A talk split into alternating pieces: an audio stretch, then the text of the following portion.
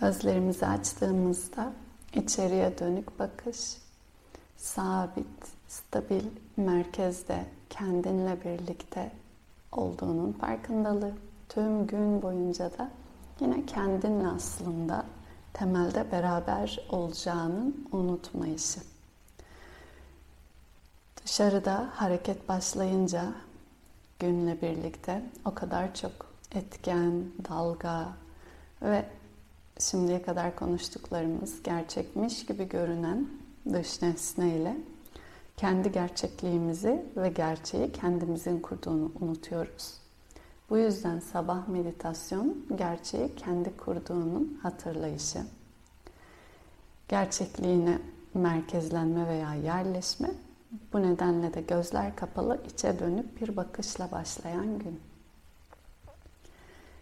Ve bugüne biz sadana bu yüzden hep farkındalık, zihin üzerinden ki zihin dünyayı kuran, bize gerçekliğimizi kuran. Bu yüzden de zihin üzerinden aslında yaptığımız temizlik veya akort etme gibi diyebiliriz. Kalibre etme, uyumlanma yeniden.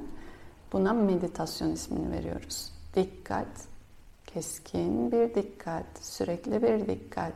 Seçtiğim bir nesne, burada bizim için nefes.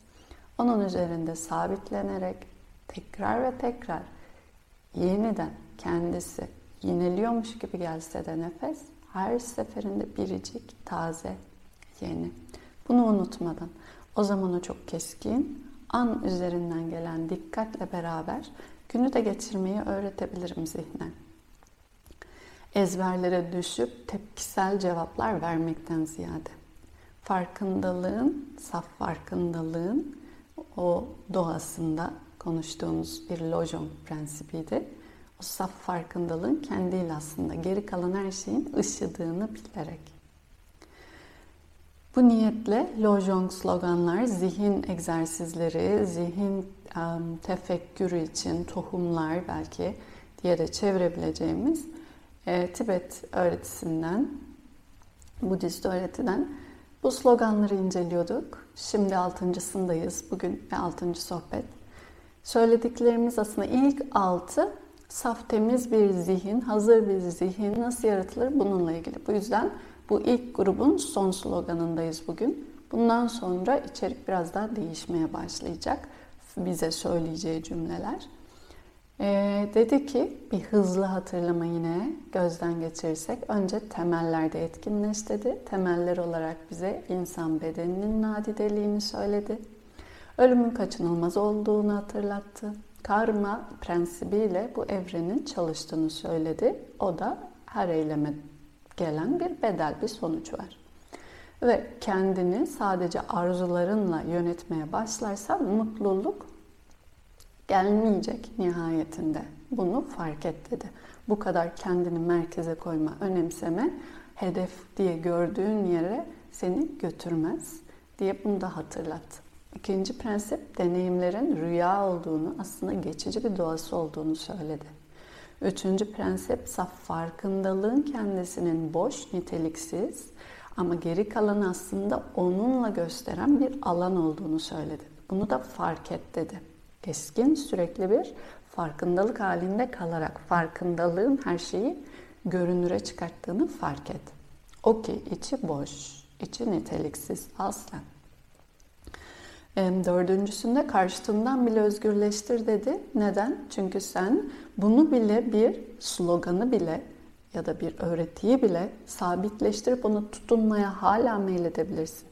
Tutunmak zihnin bu nedenle sürekli altından çektiğin bir halısı gibi. Nereye ayağını basarsan orayı sabit artık durdum dediğin yer Hayır, dinamik, daima devingen ve değişken bir gerçeklikteysen hiçbir yere sabitlikle ayak basma mümkün değil. Bu nesnenin ve deneyimin zaten doğası. Bunu unutma dedi. Bu da bu yüzden her kurduğun karşıt bir ötekiyle kendini yine bir yerden sabitleyip kimlikleştirmeye meyledebilir. Dikkat et dedi. Ve e, en son konuştuğumuz beşinci prensipte özün bunu öz kelimesi üzerine ağlaya gibi Sanskrit'ten gelen bir kelime var. Alan gibi çevirebiliriz diye de anlatmıştık. Ee, özün içine yerleş veya sabitleş gibi iki kelimeyle rest diye İngilizce'deki kelimeyi e, çevirme. Aslında Sanskrit'te de avastanam, stanam, stand, orada dur, oraya mekan bil anlamında gibi çevrilebilir. Bunu da demiştik ki varlık ki kendilik o farkındalığın kendisi bunu sadece fark et, analiz olarak ve bil değil üçüncü sloganın bir adım daha ötesine geçerek varlığın kendisinin orası olduğunu bilerek içine gir. Yerleş veya sabitleş dediğinde artık orası olunan bir yer.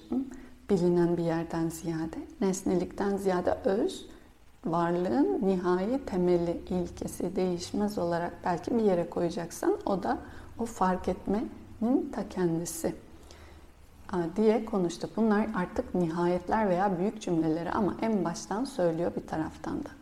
Şimdi altıncı dediğim gibi bu ilk grubun tamamlayıcısı niteliğinde bize hep fark ediyorsanız şimdiye kadar dünya ile kurduğumuz ilişki ve kendilik ben dediğimiz şeyin gerçeği neye bağlı kurduğumuzun sorgusunu açtı. Ve iki gerçek söyleyebilirsiniz buna göre. Dışarıda gördüğüm gerçek çok gerçekmiş gibi görünürken görünür gerçek o. O yüzden de şu an ekranda da gördüğünüz tüm yüzler ya da bir yüz e, varsa çok görünür bir gerçek ama gerçek değil. Değil mi? Elektriği çektiğiniz anda yok oluyor. Ve ya ya da diyelim ki zoomladığınızda piksel piksel formunu kaybediyor. O zaman bunun mutlak bir gerçek olduğunu iddia edemezsiniz. Gözünüze görünen bir gerçeklik ama kendinden menkul bir gerçekliği yok. Duruma, koşula göre değişiyor. Elektriğin voltajına, ışığa ya da işte piksel çözünürlük sayınıza göre. O zaman bu evren, bu dünyanın mutlak gerçek olmadığını söyledi bize. Bu yüzden deneyimleri bir rüya gibi gör veya karşısından bile özgürleştir. Her şeyin değişkenliğini bil sürekli bunu hatırlatıyor. Nereye ayağa basıp sabitleneceğim? Görenin kendisine. Görenin kendisinin ise bu isim, biçim, form dışında, bu yüzden boş, nitelik dışı, ışık gibi sadece, uzay gibi sadece, alan o yüzden kelime, her şeyi içine alıp gösteren, öz veya farkındalık dediği yer mutlak bir gerçeklik olarak ama bu görünen bir şey değil, bu bir nesne değil. Görenin zaten kendi içindeki görme gücü. Bu nedenle bize mutlak ve görünür gerçeklik olarak aslında öznelik ve nesnelik olarak sorgulatıyor. Çok ciddi bir bilgi felsefesi yapıyor. Bu e, derin öğretilerin içerisinde ciddi aslında varlık, varoluş felsefesi, bilim felsefesi, bilgi felsefesi bunlar da saklı. Ve sonra doğal olarak ahlak felsefesi çıkacak. Nasıl eylem yaptığın, irade nedir bu anlamda verdiği cevaplar bunlarla bağlantılı. Altıncı sloganımızsa ismini söylersek çok böyle mecazi, sembolik dille konuştuğunu da hatırlatmak isterim. Ya şöyle direkt İngilizceden çeviriyle meditasyon sonrasında diyor ki meditasyon sonrasında bir illüzyon içindeki çocuk gibi ol. Ya böyle çevirebiliriz ya da anlamını daha kolay ifade etmek için kendimce önerim şu olacak çeviri. Meditasyonun haricinde kalan tüm zamanlar yanlar. Yani meditasyon dışında oyuncu bir çocuk gibi ol veya bir oyun çocuğu gibi ol. Böyle de çevirebiliriz. Altıncı slogan bu. İlginç değil mi? Meditasyonun haricinde bir oyun çocuğu gibi ol ya da oyuncu bir çocuk gibi ol. Ne demeye çalışıyor olabilir? Meditasyonun haricinde. Meditasyonun harici ne? Hayatın hepsi zaten. Bir meditasyon, bir de hayat var yaşadığın işte. 20 dakika burada oturuyorsan bunun haricinde geri kalan bütün hayatın özetle. Meditasyon harici diye niye vurgulamış olabilir? Çünkü 20 dakika, 25 dakika, 30 dakika, 1 saat ne kadarsa artık ne yapıyorsan bu kadar bir meditasyon dediğin eylem içerisinde keskin, sürekli benlik, kendilik, izle, izle, izle, izle, fark et diye bir o boş farkındalığın alanın içerisinde gördüğün düşüncelerin senden bağımsız ayrı gerçekliği olduğunu bilerek kalmaya çalışıyorsun. İçinde deneyim yok. Bir deneyim varsa bu hafızadan gelenler. Değil mi bu 25 dakika içinde? Bizatihi kendine bir nesnel deneyime sokmuyorsun. Ya da bir deneyim geliyorsa dışarıdan maruz kaldığın deneyim. Bir komşunun sesi ya da işte sokaktan geçen bir araba sesi. Ama idealinde zaten sessiz, yalıtılmış, izole bir alanda olur meditasyon çalışmaları. Biz de bu yüzden muhtemelen siz de evinizde kapılarınızı, camınızı kapatıyorsunuz. İşte ışığı bile açmıyorsunuz ilk başladığınızda. Mi? Duyuları uyarmadan içe dönük kalmaya çalışıyorsun. Ne demek duyuları uyarmadan? Dışarıdan bir deneyimin girmesine izin vermemeye çalışıyorsun. Ve ne deneyim çıkarsa çıkar, hafızadan, bellekten çıkar. Ama o gerçek bir deneyim değil, kayıt. Yine de bunun kayıt olduğunu bilerek. Özetle meditasyon denilen yer kendiliğine nesnenin kalmadığı, saf izleme ve gözlemin kaldığı yere çekilme.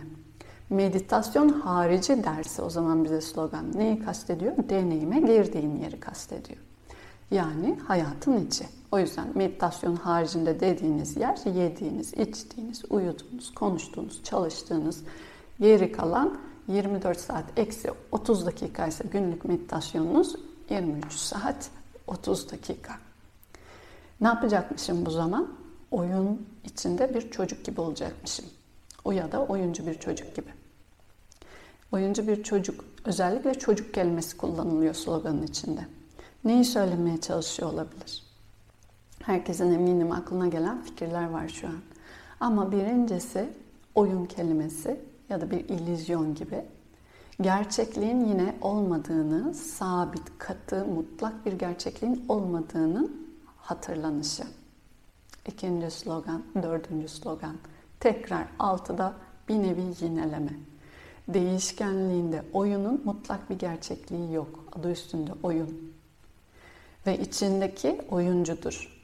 Oyuncunun da mutlak bir gerçekliği yok. Oyuncu da girdiği oyun rol kişisine bürünür. Bu bazen bir kaleci olur, bazen ne bileyim bir forvet olur ya da bir tiyatro oyunuysa buna bağlı olarak başka başka karakterler olur. Bir gün bir kral, bir gün bir dilenci. Bir gün anne, bir gün çocuk. Hepimizin özetle bir oyunu var. Bu oyunun içinde hepimiz onlarca rol karakteri giyiyoruz.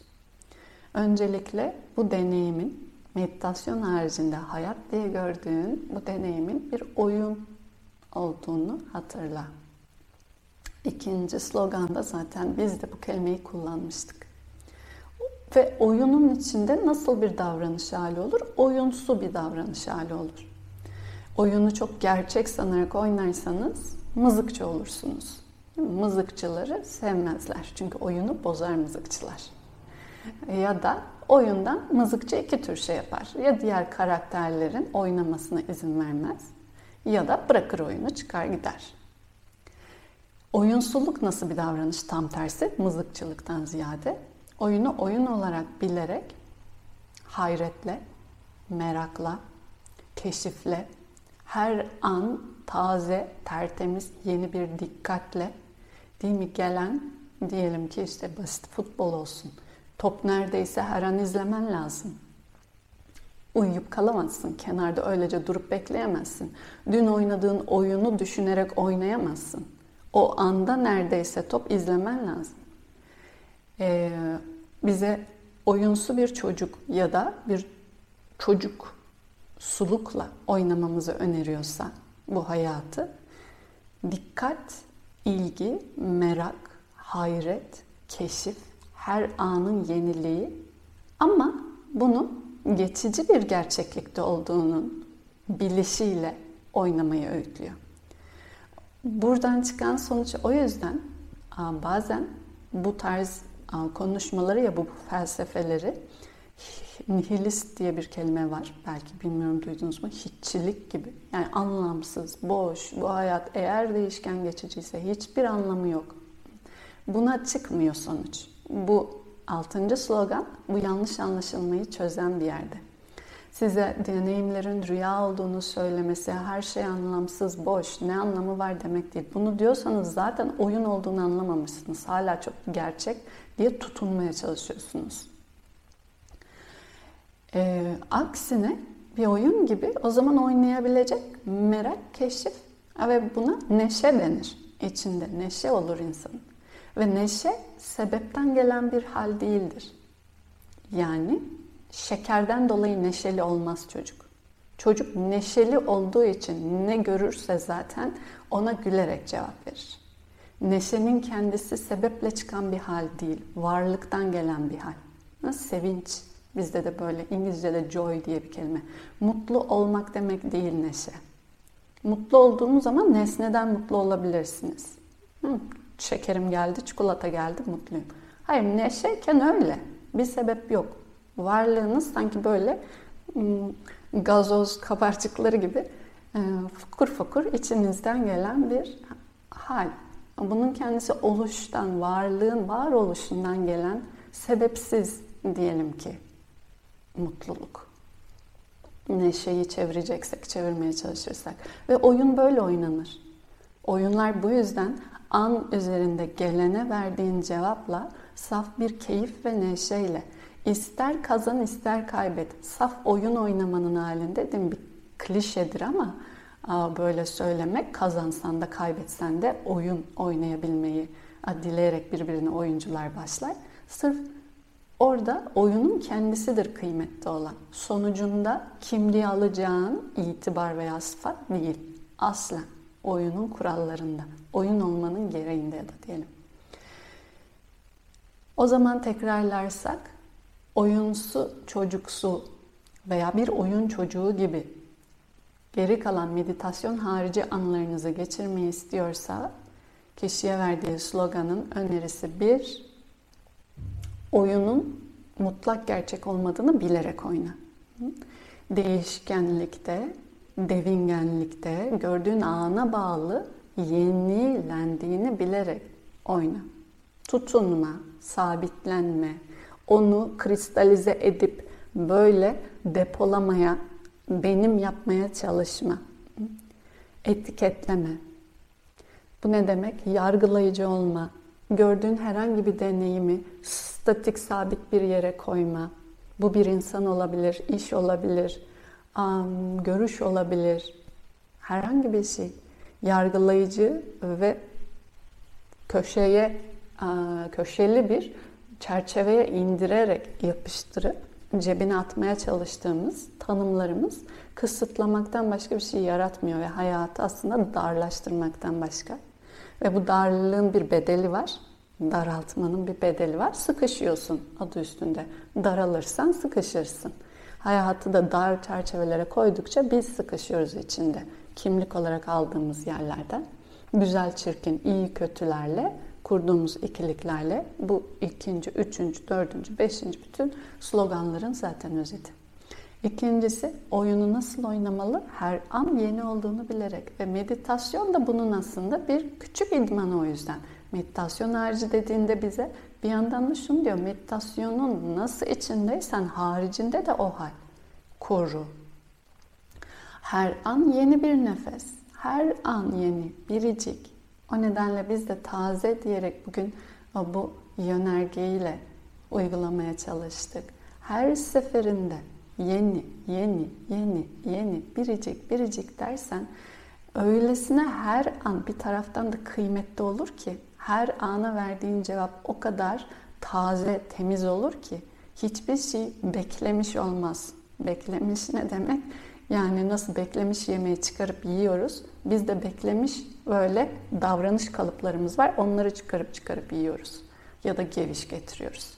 Geçmişte bu oldu, şimdi de bu olur. Ya da o bunu yaptı, o yüzden yine bunu yapacaktır. Hayır, dün güneş doğdu diye bugün güneş doğacak demek değil. Ee, bu yine böyle büyük bir öner, yönerge gibi bir tartışmadır. Güneşin şimdiye kadar bilmem kaç milyon kez doğması yarın doğacağını ispatlamıyor. Bu kadar basit. Bir gün yarının herhangi bir bir günün, yeni günün yeniden güneşin doğacağını ispatlamıyor eğer 80 kere onu görmüş olsanız bile. Ya da teorik olarak 300 milyon veya bin neyse sayınız olsa bile. Yeni hiçbir zaman onu konuştuğumuz gibi yeninin ispatı değil. Yeni her zaman yenidir. Ve yeniyi kuran şey fark etmenin, görmenin, dikkatin kendisi. An bu yüzden taze, biricik, tek. Andan başka da eylem yapma ve cevap verme şansımız yok bu nedenle. Oyun o yüzden anda oynanır. Oyun dün de oynanmaz, yarında da oynanmaz. Oyunu şimdi oynarsın. Ya oynarsın ya oynamazsın. Şimdi bu kadar. Bu nedenle hayata taze, dikkatle, ilgiyle yeni olduğunu bilerek hep bakın. Ve bu ne getirir? Merak getirir, hayret getirir, keşif getirir, neşe getirir. O çocuksuluğun da çocuk vurgusunda her anında ilgiyle, merakla gördüğü her şeyi yeni olduğunu bilerek izlemesi gibi. Ee, bir çocuk bakışına geri getirebilmek için aldığımız tüm ezberler elbette ki kayıtların da hafızanın da faydası var. Kör bir cehalet değil söylemeye çalıştığı bilinmezlik içerisinde kalarak ama bütün bildiklerinin yanı sıra yeninin taze ve biricik, hiç tekrarlanmamış ve tekrarlanmayabilecek de bir şey olduğunu hatırlayarak görebilme becerisi. Bu anlamda o çocuksulukla beraber bize belki söylemek istediği, vurgulamak istediği, böyle olduğunda zaten hayatın içerisinde ne gelirse gelsin hepsi oyunun içinde gelen gibi ee, göğüsleyebilirsiniz. Top geldiğinde göğsünü alıp yumuşatmak gibi. Ne gelirse alabilirsin. Kabul. Kabulün kendisi de bunun doğal bir sonucu. İsyandan veya inkardan veya mücadeleden ziyade. Mücadele gibi görmekten ziyade hayatı oyun gibi görmek başka bir bakış açısı olur. Mücadelenin içinde çünkü ancak kaybedersiniz ya da kazanırsınız. Mücadele terminolojisi bunu kurar savaş terminolojisi. Ama oyun terminolojisi içerisinde keyif sunar, neşe sunar, keşif sunar. Hayret ve merakını kaybetmiş bir insandan korkun diyor bazı böyle ustaların sözleri var.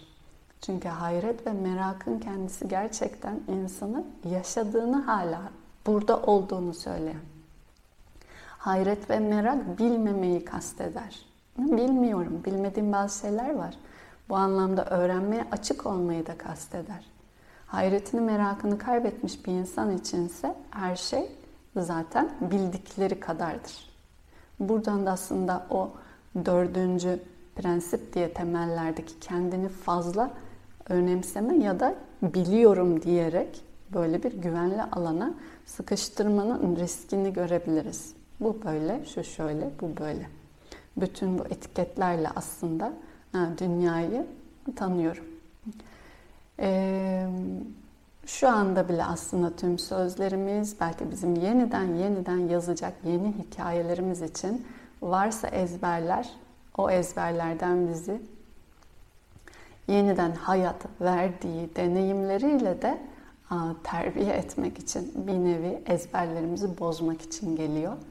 Biz ki o uyanıklıkta kalmaya, dikkatte kalmaya, farkındalık bu nedenle anahtar kelimemiz. Çünkü dikkatin içi farkındalık. Gördüğünüz yerde yenidesiniz. Devam edebiliyor olalım.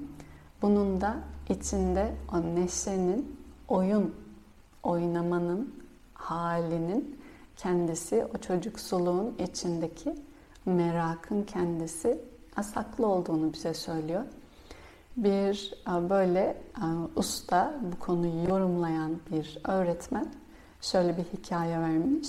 Bir yerli kabile halkından Kızılderililerden bir kişi en son bütün halkı ölmüş, tek o kalmış. Onu almışlar.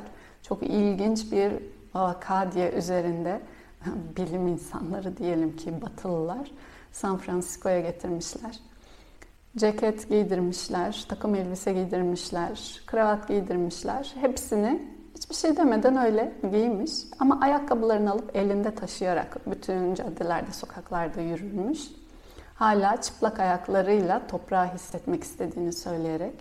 Her ne olursa o şehrin veya şu an kurduğumuz bu teknolojinin gereklerine uygun, tep- isyansız bir şekilde kabulle cevap vermiş ama bu cevabın içerisinde bir taraftan da büyük bir keşif olduğunu ileterek kendisi bir trene binerken mesela verdiği bir örnek vardı.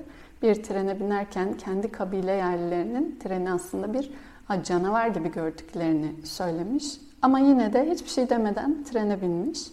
Nasıl bu trene bindiğini sonra sorduklarında merak ediyorum şu anda bütün bu olanları. Yani ömrünüzü ormanda geçirip sonra bir şehre gelseniz nasıl ki her şey taze, tertemiz, yeni, merak değil mi şu anda onlarca.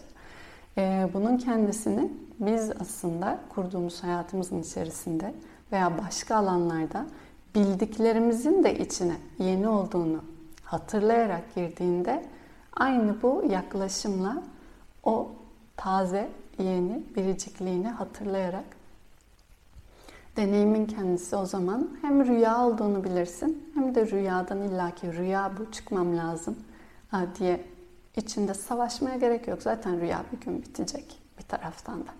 Rüyanın zaten geleceği bir son var. Sonlu olduğunu bilerek rüyada da kalabilirsin.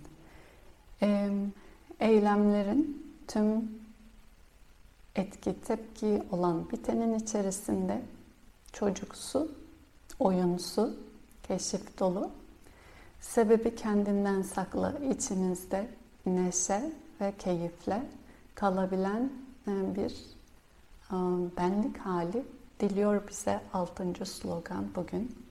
Dikkat, farkındalık eşlik ettiği sürece anın biricikliği hayretle beraber gelen o zaman zaten her an çok kıymetli.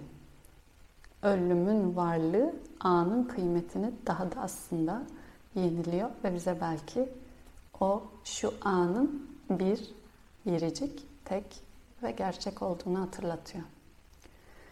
Unutmayalım dilerim.